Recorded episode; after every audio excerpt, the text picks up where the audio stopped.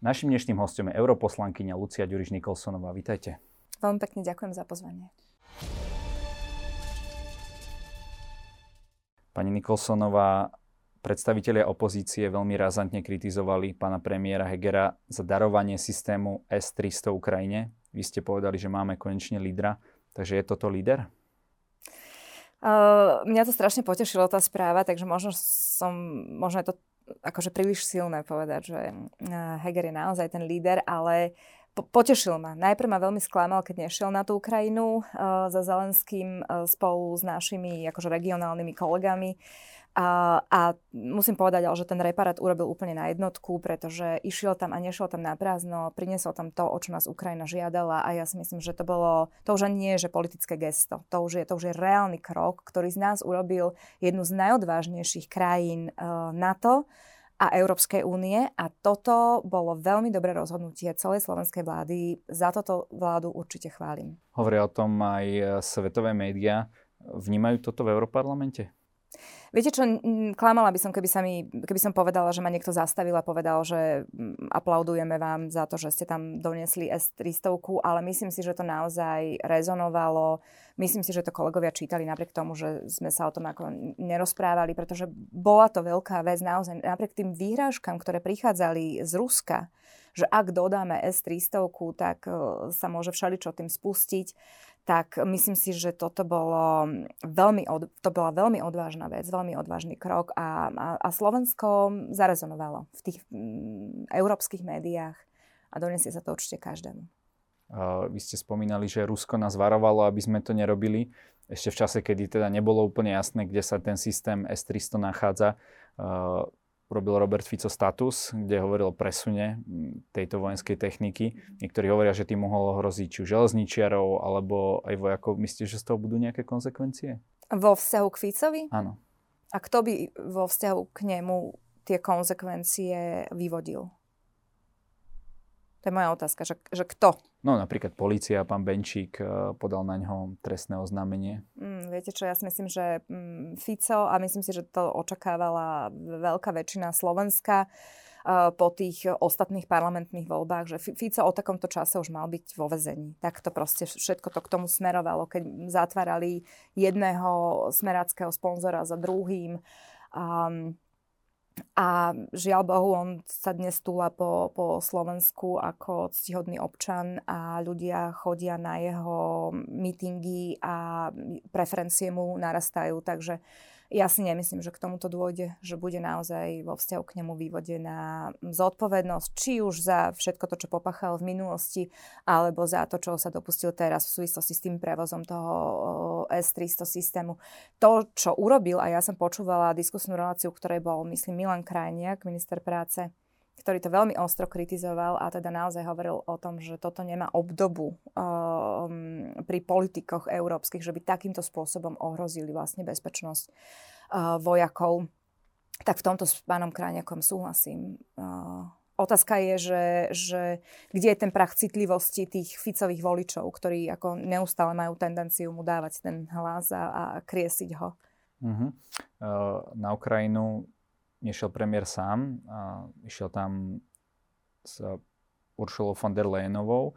Tá priniesla nejaký taký dotazník pre Ukrajinu, a, ktorý rozhodne o tom, či teda vstúpi v najbližšej dobe alebo nevstúpi na Ukrajinu. Ako si myslíte, že dopadne vyhodnocovanie tohto dotazníka? Mal by to byť nejaký zrýchlený proces? A ten dotazník sa týkal vstupu Ukrajiny do Európskej únie, hej? Tak, pripravenosti tej hej. krajiny. No, neviem, či to vyrieši dotazník toto podľa mňa nie je vec, ktorú mm, môže vyriešiť nejaký dotazník. Uh, Ukrajina podľa mňa mala získať status kandidátskej krajiny. Um, myslím si, že by to znamenalo veľmi veľa symbolicky pre Ukrajincov, ktorí každý deň vlastne riskujú svoje životy, aby hájili aj naše princípy, aj naše hodnoty. A ja osobne som sklamaná, že teda uh, lídry členských štátov Európskej únie sa nedohodli na tom, že mm, by udelili Ukrajine status kandidátskej krajiny. Nie členstvo, to si myslím, že by bolo ako mm, too much.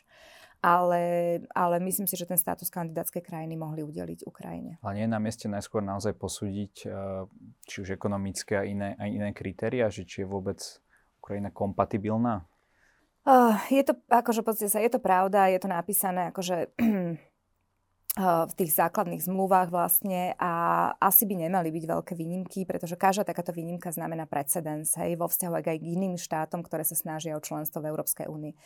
A ja, ja nie som, vo, vo všeobecnosti nie som prívržencom robenia nejakých výnimiek, ale toto je tak výnimočná situácia, že... Takže výnimka e, potvrdzuje... Výnimka potvrdzuje pravidlo. Že pri tomto som si aj ja povedala, že, že myslím si, že by sa to, tá Ukrajina v súčasnosti zaslúžila, ten, ten štatút tej kandidátskej krajiny. Hm, možno by to malo aj dôsledky a nejaké pozitívne Presne výsledky tak, pre Slovensko. Lebo pozrite si, pozrite, no pre Slovensko určite, a, ale aj pre Ukrajincov, pretože uh, ja som to iba čítala teda, že momentálne historicky najnižšia podpora e, Ukrajincov vo vzťahu k členstvu v NATO.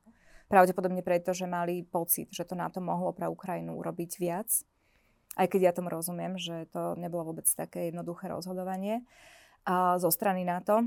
A bolo by veľmi nežiadúce, keby sa to isté zopakovalo pri tom scenári e, členstva Ukrajiny v Európskej únii. Toto, toto by nebolo dobré, keby, keby to členstvo v, uh, Ukrajiny v Európskej únii stratilo podporu Ukrajincov. Dúfam, že sa také ni- nič nestane. Momentálne prebieha debata, o čo nás aj Ukrajinci žiadajú odpojiť sa od ruského plynu a ropy. No ale hneď je to taký paradox, že vlastne z tohto tranzitu nejakými dvomi miliardami vlastne profituje aj Ukrajina, profituje toho aj Slovensko. Takže my síce financujeme Rusko, ale financujeme čiastočne Ukrajinu a čiastočne aj nás. Akože je to určite paradox. Ja ani náhodou nie som expert v tejto oblasti. Ja mm, preto úplne rozumiem vyjadreniam do istej miery. Aj ľudí ako náš minister hospodárstva Richard Sulik. K sa dostaneme. Hej, uh, ako ja chápem, že to nie je jednoduchá situácia a rozumiem tomu, že akým spôsobom my by sme boli v tomto škodní, ale ja sa dlhodobo domnievam, že nemôžeme na jednej strane uh, príjmať rôzne sankčné mechanizmy, ktoré nie úplne fungujú, ako je vidieť, pretože tie boje na Ukrajine pokračujú. A na druhej strane z e, trhu Európskej únie, z členských štátov Európskej únie odchádza každý deň do Ruska miliarda eur. Hej? A tá miliarda eur je v tých zbraniach, ktoré potom zabíjajú ukrajinských civilistov a mrzačia im deti.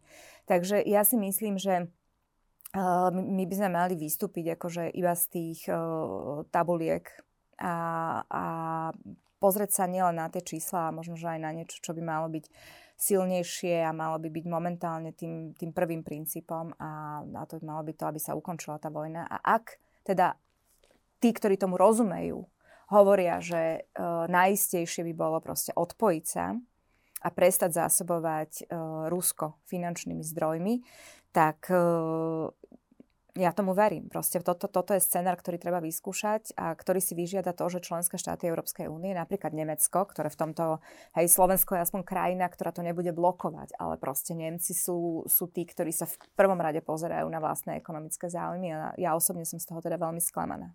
To už otvárate viaceré témy, ku ktorým sa chcem dostať. Každopádne v minulosti ste o Richardovi Sulíkovi povedali, že je rusofil. Keď potom prebehla tá správa, že televíznej diskusii povedal, že by bol ochotný platiť za rubloch. Aj v teatri sa vám to potvrdilo? Áno, No dúfam, že všetkým sa to potvrdilo. Ja som včera bola na obede s Jozefom Mihalom a Jozef Mihal je pamätníkom tej, uh, tej, tej, tej debaty veľkej, ktorú sme mali v roku 2014, potom ako Rusi anektovali Krím a uh, Saska vtedy mala taký akože team buildingovú akciu, ktorá prakticky celá bola o tom, o vyjadrenia Richarda Sulíka potom, ako Rusi anektovali Krím, pretože novinári sa ho pýtali, že či e, berie Rusko ako bezpečnostnú hrozbu. Samozrejme, vtedy drvia väčšina politikov sa vyjadrovala v tom opozičnom spektre, kam sme vtedy patrili so Saskou, sa vyjadrovala, že samozrejme Rusko je bezpečnostná hrozba a Sulík bol jediný, ktorý to nebol schopný povedať. A dokonca povedal opak. No a ja si vtedy pamätám tú akciu, v Topolčiankách, kde e, Jozef Mihal, e, Ivan Štulajter, ktorý bol vtedy našim spin doktorom, hej, a, a, a ďalší, aj, aj ja samozrejme, sme sa vyhražali až odchodom zo strany, pokiaľ si to Richard v tej hlave ako nezrovná. To hej, sa asi ale nestalo. Vo vzťahu k Rusku. No a teraz ten strich, že ja keď som to dala na Facebook, ten prvýkrát, tak e, Jozef Mihal mi tam napísal, že potvrdzujem, pretože presne tak sa to stalo, ako ja som to napísala. Samozrejme, kolegyňa e, Cigániková mala úplne iné vyjadrenie, také e, v prospech, v prospech predsedu. Ale čo Čer nechcel, ukazuje sa, že ten Richard Sulik má naozaj blízko proste k, k tomu Putinovmu režimu. A on to proste, on to ani nerobí podľa mňa, že nemyslí to vzlom, on je tak nastavený, že on na, na istých veciach proste nevidí nič zlé. A nie je to skôr o tom, že chce zabezpečiť energetické suroviny pre naše hospodárstvo a je mu jedno, mm, či tam bude, či to pôjde od Bidena. Proste vždy chce hľadať tú cestu, ktorá zabezpečí našu ekonomickú prosperitu? Uh, že to vôbec ako keby nesúvisí s Putinom a podobne? No, e, takto, že e, to, sú, to sú dve rôzne veci. A myslím si, že áno, Richard Sulik ako minister hospodárstva v prvom rade sa, sa um, riadi tým, že chce zabezpečiť Slovensko uh, dostatkom energií na to, aby Slováci proste nepocítili žiadnu krízu. Otázka, čo je na tom zlé? Uh, no, ja, otázka akože stojí tak, že Richard Sulík bol jediný minister hospodárstva, alebo vôbec akože vysoký politický predstaviteľ členského štátu Európskej únie, ktorý sa vytrhol z toho šíku členských štátov ja vám... Európskej únie a povedal, že by bol ochotný proste zaplatiť tými rublami. Ja vám prečítam jeden, jednu citáciu. Nemecko sa nemôže naraz odpojiť od ruských energetických surovín. Na zníženie závislosti potrebuje týždňa a mesiace jedine tak predíde ťažkým hospodárskym škodám so stovkami tisíc nezamestnaných. To povedal v nočnom vysielaní ZDF nemecký minister hospodárstva, písal o tom trend. Ale nepovedal, že bude Putinovi platiť v rubloch. O toto tam ide. To bola, to bola podmienka. Kremel nám išiel dávať podmienky. Všetci predstavitelia členských štátov Európskej únie to odmietli. Všetci, unisono. Jasne, len myslíte Okrem si, že... Richarda Sulika. Myslíte si, toto že... je ten point. Samozrejme, že my, my máme, to, to nie sú len nemeckí politici, ktorí toto hovoria, my máme aj ďalších, aj Taliani napríklad, akože veľmi silno, uh, majú veľmi silný taký vajatavý postoj k tomu. Mali sme aj reláciu ja inak chápem. na túto téma, že prečo uh, Taliani majú radi Rusko, Hej. možno aj z tej minulosti týkajúcej sa fašizmu, ale ale ja to chcem povedať, že ja to chápem. Ja, ja, ja, ja, vôbec nejdem spochybňovať akože Richarda Sulika v pozícii ministra hospodárstva. Čo ja tvrdím je, že on má veľmi zle nastavený ten, ten vnútorný kompas, ten laknusový papierik. Jemu sa stále zdá, že proste to je vojna, ktorá je ukrajinská vojna, vojna medzi Ukrajinou a Ruskom a on jednoducho to dokáže ospravedlniť do tej miery, že je schopný povedať to, čo si nedovolil nikto z predstaviteľov členských štátov EU27 že teda poďme splniť podmienku Kremla a poďme za ruský plyn a ropu platiť rublami. Ona vec sa má tak, že v Nemecku je aj na tie energetické zdroje naviazaných stovky tisíc, možno miliónov pracovných miest.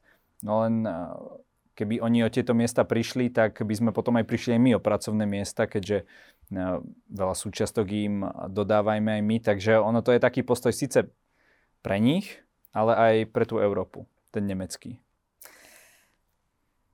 Ako hovorím, že uh, tá, tá situácia určite nie je jednoznačná, nie, nie je vôbec čierno-biela, nie je to o tom, že, že dobré je odpojiť sa a zlé je neodpojiť sa ale zo všetkých analýz, o ktorých aj my diskutujeme v Európskom parlamente od expertov, ktorí sa tým zaoberajú, tak uh, jednoducho ten, uh, to odpojenie sa od ruského plynu a od ropy by bolo zvládnutelné v rámci Európskej únie, pretože my máme aj strašne veľa zdrojov uh, v rámci európskych fondov, ktoré by mohli, sme mohli využiť na to, aby sme jednak hľadali tie alternatívne zdroje a jednak vyplnili tie medzery, ktoré by vznikli. Takže e, toto, čo robíme teraz, podľa mňa naťahujeme čas. E, to sa jednoznačne píše v tých analýzach, že, že prakticky to načasovanie, ak by k tomu malo prísť, tak by malo byť čo najskôr, pretože teraz sa končí jedna vykurovacia sezóna a, a získame tým čas do ďalšej vykurovacej sezóny.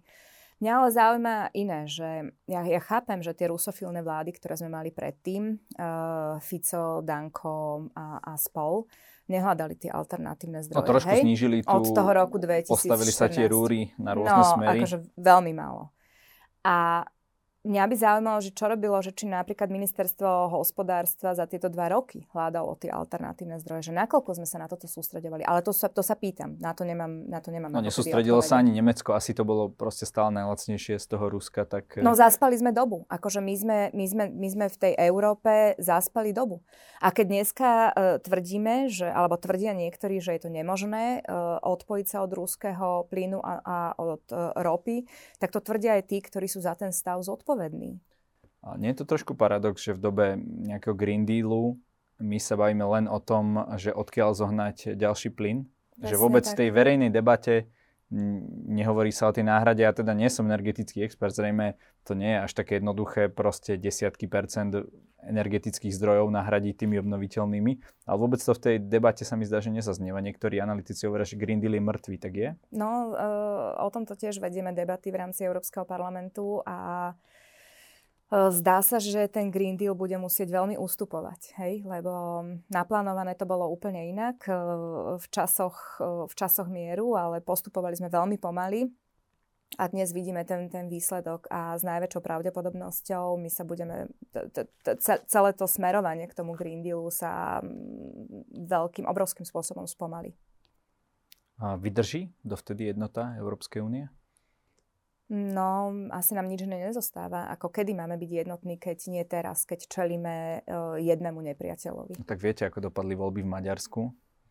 Uh, je to, to adept to na odchod? To, ináč to je zaujímavé, že napríklad, že napríklad aj ten Orbán, ktorý ako e, je rusofilný naozaj, že má najvatavejší postoj k tomu, k tomu Rusku z EU27, ani on nebol schopný vyhlásiť, že tak poďme platiť za ten uh, ruský plyn a za tú ropu rublami. Hej? Že ani, ani, ani od maďarských predstaviteľov jeho vlády uh, proste nezaznievajú takéto, takéto vyjadrenia. Uh, pozrite sa, Orbán, Orbán je jedna vec, ono sa ináč ukazuje práve uh, kvôli tej vojne na Ukrajine, že on zostáva úplne osamotený ako tá čierna ovca uh, tej európskej 27 lebo prakticky ešte aj to Polsko, a teraz ja nejdem ako polemizovať o tom, či je to správne alebo nie, Polsko malo obrovské problémy uh, s plnením princípov právneho štátu, rule of law, a tiež bolo považované proste veľmi za, za tú čiernu ovcu tej európskej rodiny. Tiež uh, sa malo začať konanie vo vzťahu k zastaveniu teda eurofondov na Polsku. A dnes to Polsko zostáva také omilostené práve kvôli jednoznačnému postoju polských predstaviteľov k Rusku. Čo sa samozrejme v Maďarsku neudialo. No očakávate, že sa vykonajú nejaké kroky k tomu, aby Maďarsko vystúpilo z Európskej únie? Nemyslím si, že to bude týmto spôsobom, ako tá Európska únia vo všeobecnosti je moloch, ktorý sa hýbe strašne pomaly ako dlhodobo vieme, že o čom je Orbánova vláda a, a aké sú problémy proste s, s právnym štátom v Maďarsku. Napriek tomu do dnešného dňa sa stále iba rozpráva o tom, že sa zastavia v Maďarsku eurofondy, ale teraz tá situácia už začína byť akože jednoznačná, veľmi vážna. Takže predpokladám, že to pôjde týmto, týmto smerom, že sa zastavia kohútiky na tých eurofondov pre, pre Maďarov a uvidíme, že aké budú reakcie jednej aj druhej strany. No možno si to Putin aj rozmyslí sám. Každopádne môže mať po francúzských voľbách možno aj spojenca Marine Le Penovú. Čo sa stane, ak by vyhrala francúzske voľby? Lebo Macron hovorí, že nemal čas poriadne na kampaň, že musel hasiť to, čo sa dialo. Telefonoval veľa s Putinom. Tak možno jej to vyjde. No, um, no to, ja dúfam, že ja pevne verím, že nie. Ako tie čísla, ktoré vyvstali uh, z toho prvého kola prezidentských volieb vo, Francúzsku, boli, boli strašidelné. Teda ja som to nečakala, akože až takto tesno. Myslím, že to bolo 28 pre Macrona, nie a 23, neviem koľko, takmer 24% pre Le Penovu. Um, ja pevne verím, že k ničomu takému nedôjde, lebo pre Európsku úniu by to bola katastrofa. Ak fakt si treba uvedomiť, že dnes sú tam prakticky dve vedúce krajiny a to je, to je mm, Francúzsko s veľmi silným doteraz proeurópskym uh, lídovaním. Hej? Myslíte a... ešte za čas Angely alebo už aj Scholz? Lebo ten bol tiež vajatavý aj voči tým sankciám a tak ďalej. Áno, Scholz, Scholz bol veľmi, veľmi vajatavý. To bolo pre mňa akože prekvapenie. Ale tak Nemecko ešte stále beriem, že mm, akože samozrejme je lídrom hej, toho, toho európskeho sveta. Ale Francúzsko tam patrilo a keď teraz berieme ako ten scenár, že by bol, mohol byť len trochu reálny, že by Lepenova vyhrala tie voľby vo Francúzsku, tak si myslím, že pre Európsku úniu by to bola katastrofa. Len či to potom aj nenahráva, ešte sa vrátim k tomu Nemecku, tomu, že niekto hovorí, že my sme naozaj pre nich len ďalší trh, len ďalšie odbytište, že oni to robia úplne zo zištných dôvodov, keď vidíme napríklad, čo sa dialo počas pandémie, ako nám vykupovali rúška pomaly na hraniciach, hej, ako sa lietadla otáčali. Aj teraz, že keď ide o ich záujmy a aj po tej anexii Krymu ďalej budovali Nord Stream 2 a čulo obchodovali aj uznali, s Ruskom. Aj, uzna, aj uznali, že to bola chyba, aj už uznávajú čelní predstaviteľe Nemecka, že to bola chyba s tým Nord Streamom 2 Uh, napriek tomu na jednej strane povedia, že to bola chyba, na druhej strane na tom ich postoji vo vzťahu k Rusku dnes nebadať proste, že Nemecko by mohlo byť tým lídrom. Skôr je to naozaj uh, krajina, ktorá v prvom rade hľadí na svoje, na svoje vlastné ekonomické záujmy. A to je tá otázka, že či to tak má byť, alebo či to tak e, byť nemá. Ja si myslím, že keď je náš bezprostredný sused proste uh, gniavený každý deň agresivitou z Ruska, a zomierajú tam mm, civilisti a, a deti a, a máme tu kopec utečencov, ktorí museli nechať všetko, mm, o čo celý život bojovali a nechali tam svojich manželov, ktorí bojujú z prvej línie ja si myslím, že ten svet dnešný sa tomu nemôže len tak prizerať. My sme, my sme túto chybu urobili pri iných vojenských konfliktoch, že sme sa proste prizerali, pretože boli veľmi ďaleko a my sme boli proste pasívnym e, pozorovateľom, ale pri tej Ukrajine sa takto jednoducho nemôžeme správať. Ja som o tomto presvedčená, ale hovorím, že je to, je, je to ako keby dilema dnešných dní, že či, či sa správať ako Nemecko, ktoré proste vidí len seba a, a svojich občanov, No ale sú takí predstavitelia aj na Slovensku. Samozrejme. Napríklad pán Fico hovorí, že najskôr by sme mali to, čo treba zabezpečiť Slovákom a potom uh, Hej, sa starať no. až o Ukrajincov. Akože to, toto ja keď počúvam toho Fica aj s tým Pelegrínim, to je, to je jedna veľká tragédia, keď im toto ľudia akože jedia. Je to, to, čo oni rozprávajú, pretože viete, ja napríklad teraz veľa počúvam, že ukrajinské deti vytlačajú naše deti zo škôlok, hej, a z jaslí. Ako dlho máme na Slovensku nedobudované kapacity škôlok, predškolských zariadení? Ako dlho máme tento problém? To nie je problém, ktorý vznikol teraz pri Ukrajincoch. To je dlhodobý problém, že matka nedokáže svoje deti umiestniť do predškolského zariadenia, aby mohla aj spracovať. Toto je, ja som v 2010 vstúpila do politiky, odvtedy je toto téma o ktorej sa stále rozpráva a ja sa pýtam, kde je riešenie. Európska únia nám poslala kopec peňazí na dobudovanie kapacít predškolských zariadení. Ja sa pýtam, prečo tie škôlky do dnešného dňa nie sú dobudované. A ja sa, ja sa toto pýtam Pelegriniho a Fica kto bol, samozrejme, akože mohla by som sa to opýtať aj, aj Bráňa Grölinga, ale pýtam sa to predovšetkým ich, pretože oni boli, oni boli pri vláde v tom programovacom období, z ktorého nám zostalo kopec neminutých eurofondov a ja sa pýtam, prečo oni reálne nedobudovali tú kapacitu tých škôlok tak, aby každé dieťa sa do tej škôlky dostalo. Dnes by tu nebola takáto nenávisť, ktorá sa už začína formovať aj na sociálnych sieťach, vo vzťahu k Ukrajincom, pretože majú pocit, že oni sú za to zodpovední. To nie Ukrajinci sú za to zodpovední. Za to je zodpovedný Fico a Pellegrini a všetci, ktorí tam boli na ministerstve školstva a ktorí sedeli na tých balíkoch s eurofondami a do dnešného dňa tú sieť škôlok nedobudovali. Každopádne podľa posledného prieskumu stále vedie hlas. Uh, ani smer si nejako extra nepo, nepolepšil. Kto si pohoršil, tak to je Saska. Prekvapuje vás to?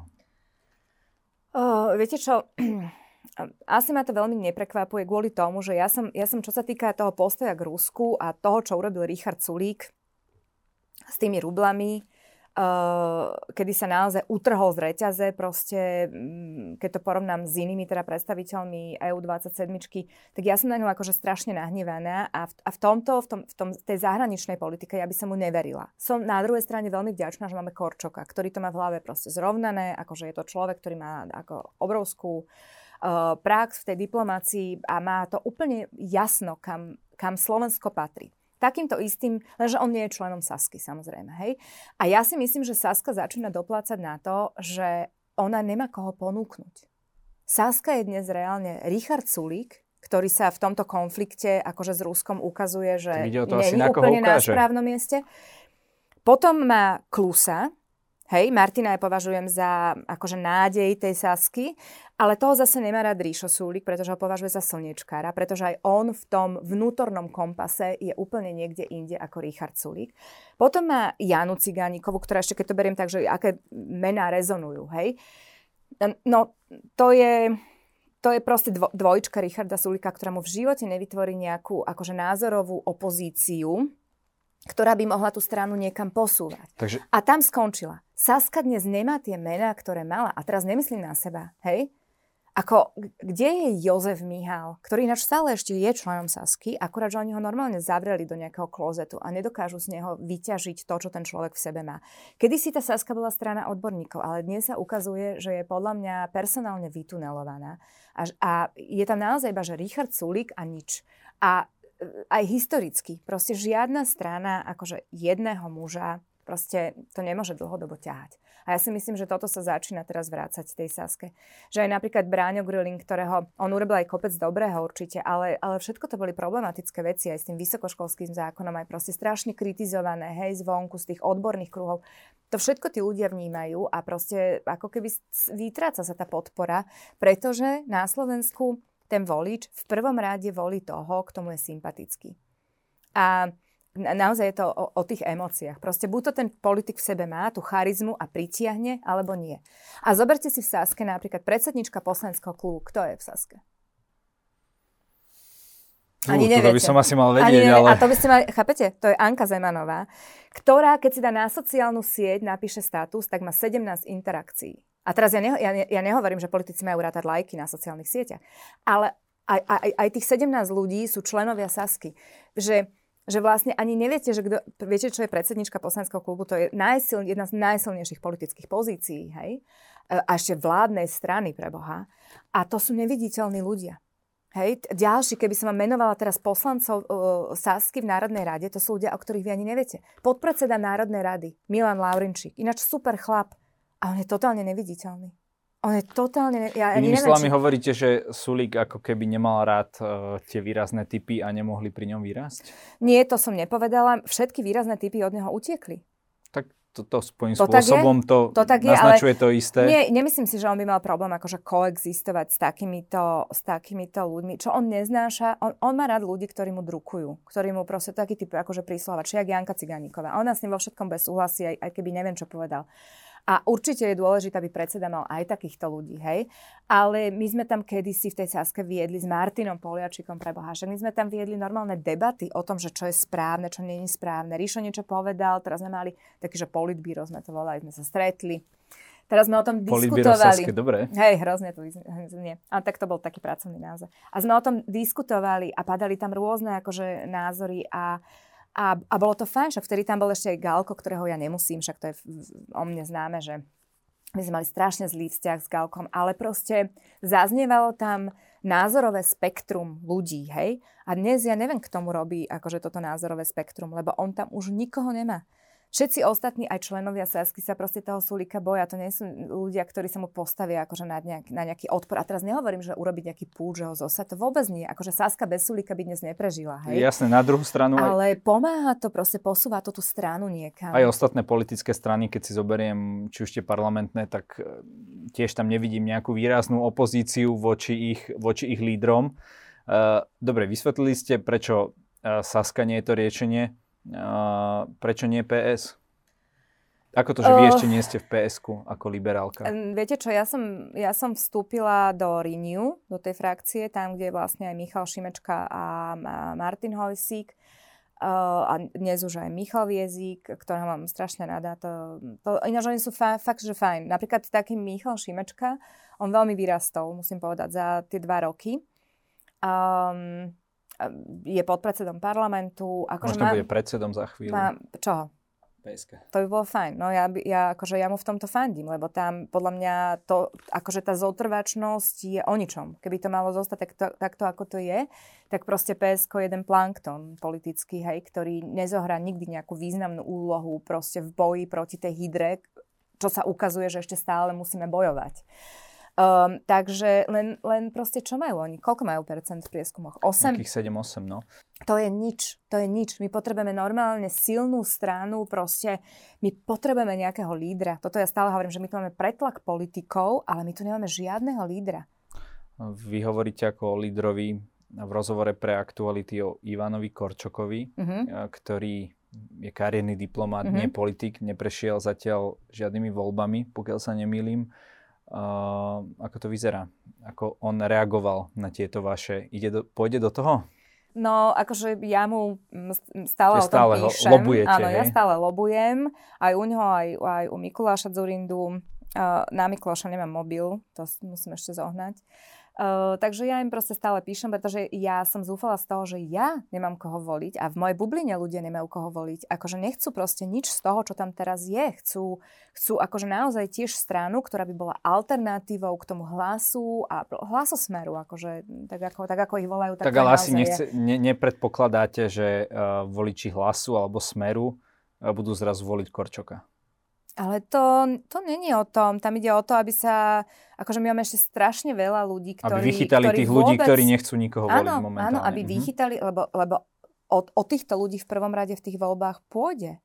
To, že niekto po tom všetkom, čo Fico napáchal, dokáže voliť Fica, to, že dokáže krúžkovať blahu, to je podľa mňa diagnóza. Hej? To, to sa nezmení. Toto nezmení určite žiadna strana s nejakým lídrom, ako Korčokom napríklad ale tu je signifikantný počet ľudí, ktorí sú bez strany. Oni nevedia, koho majú voliť. Oni nemajú proste žiadnu alternatívu. Oni v nikom tú alternatívu nevidia. Pretože to, čo tu bolo predtým, bolo zlé. Táto vláda hovorila, že prinesie zmenu a táto vláda ich strašne sklamala. A t- takýchto sklamaných voličov, ktorí hrozí, že o dva roky nepôjdu vôbec voliť, je veľmi veľa a oni rozhodnú. Ich hlasy ktoré buď vhodia niekomu, alebo nehodia, rozhodnú. A ja tvrdím, že my potrebujeme stranu, ktorá by bola skutočnou alternatívou. Žiaľ, dnes taká strana na tom politickom... Takže ďalšia politická strana. Politickom obchode, ďalšie rozdelenie No ale to, spektra. ale to nie je, že rozdelenie. Viete, to je, to je podľa mňa chybné názeranie na to, pretože... No tak pozrite sa na české voľby. Ale veď oni, akože si zoberte, že títo ľudia, čo tam sú dnes, nedokážu pozbierať tie voličské hlasy. Nedokážu. Akože nechali po sebe podľa mňa akože politickú spúšť. Toto je ináč vec, ktorá nás bude, keď dnes nevznikne nejaká alternatíva, nás to bude prenasledovať strašne dlho. Že my nebudeme mať koho voliť, hej? Ani tých, ani tých a, a nič znova nevznikne. Ja teraz nevolám potom, aby vznikla ďalšia strana spolu, ktorá získala 0,75% hlasov.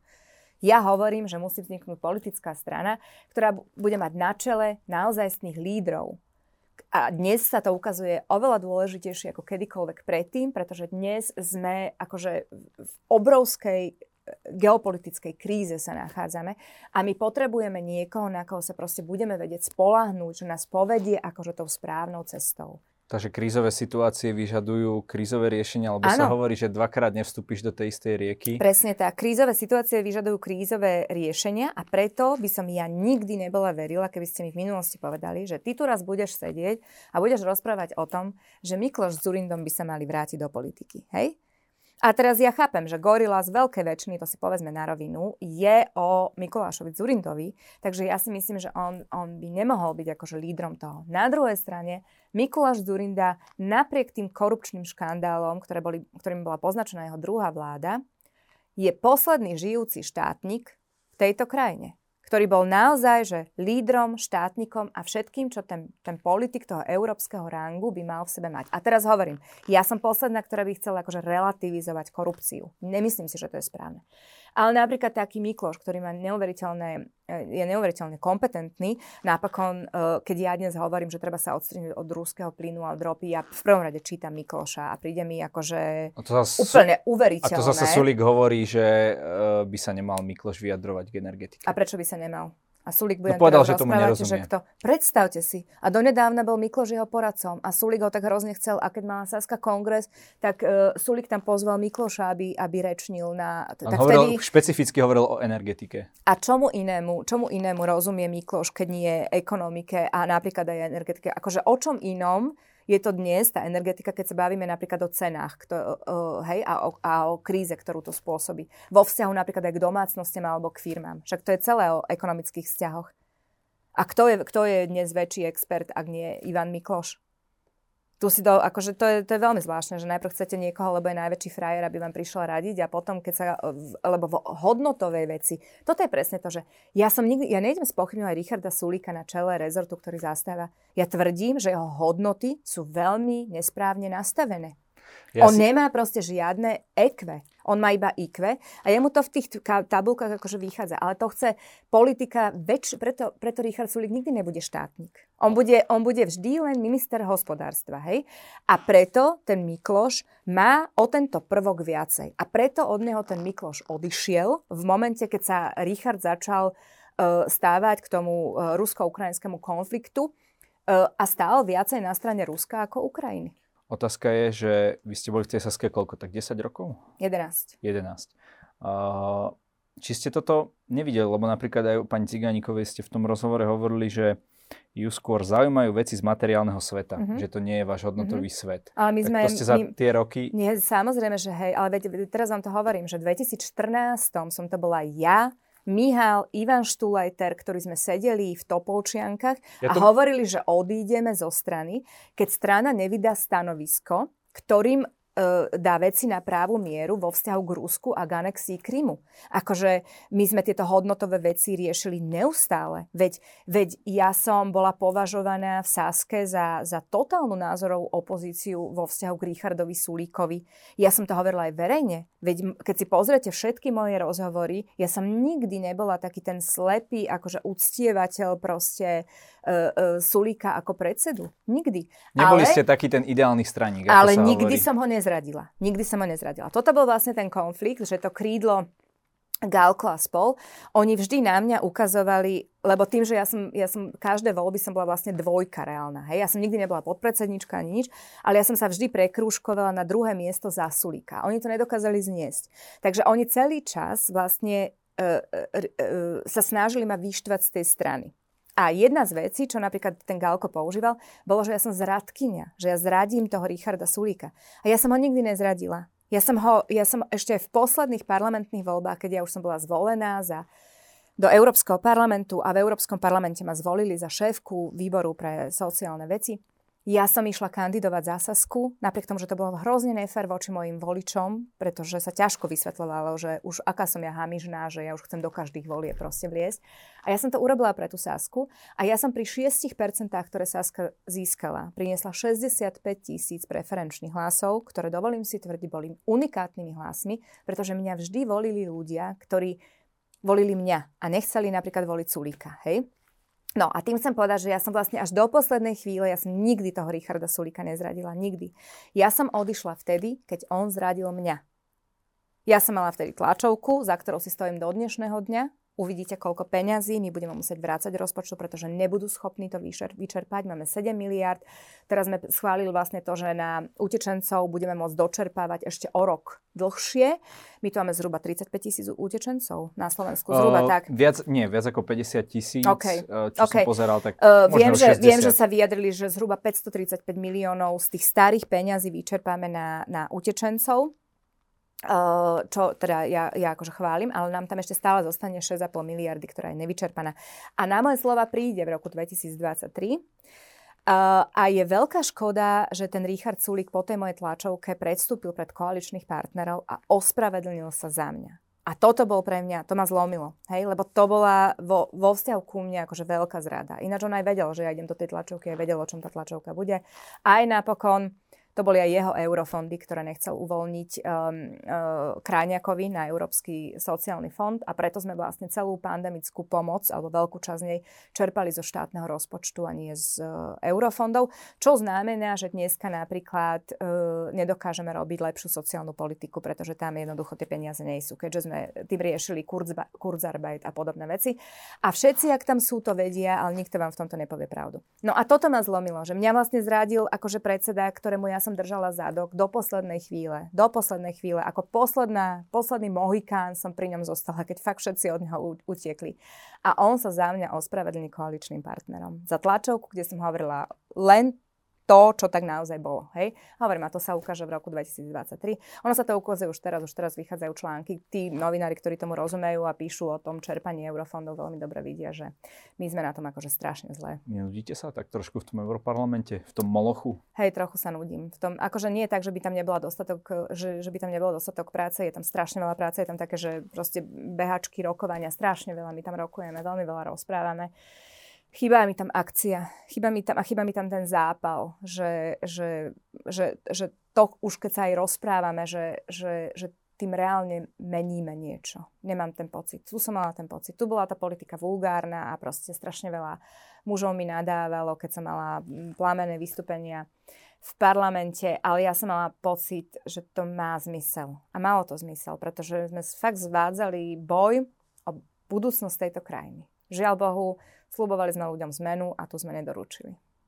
Takže čo? O dva roky budete kandidovať do parlamentu? Um, myslím si, že skôr nie. Myslím si, že skôr nie. Ale akože nechávam to otvorené. Neviem. Ak sa nevytvorí tá, táto strana, ak po sa nevyt- Ak títo páni v rokoch, ktorí sú strašne pomalí proste v, v tých reakciách, uh, nevytvoria tú stranu, ktorej by som fakt akože verila, že by to mohla zvrátiť, a to, kam smerujeme, lebo my reálne smerujeme k tomu, že ďalšiu vládu bude skladať Pelegrini s Ficom a s Uhríkom.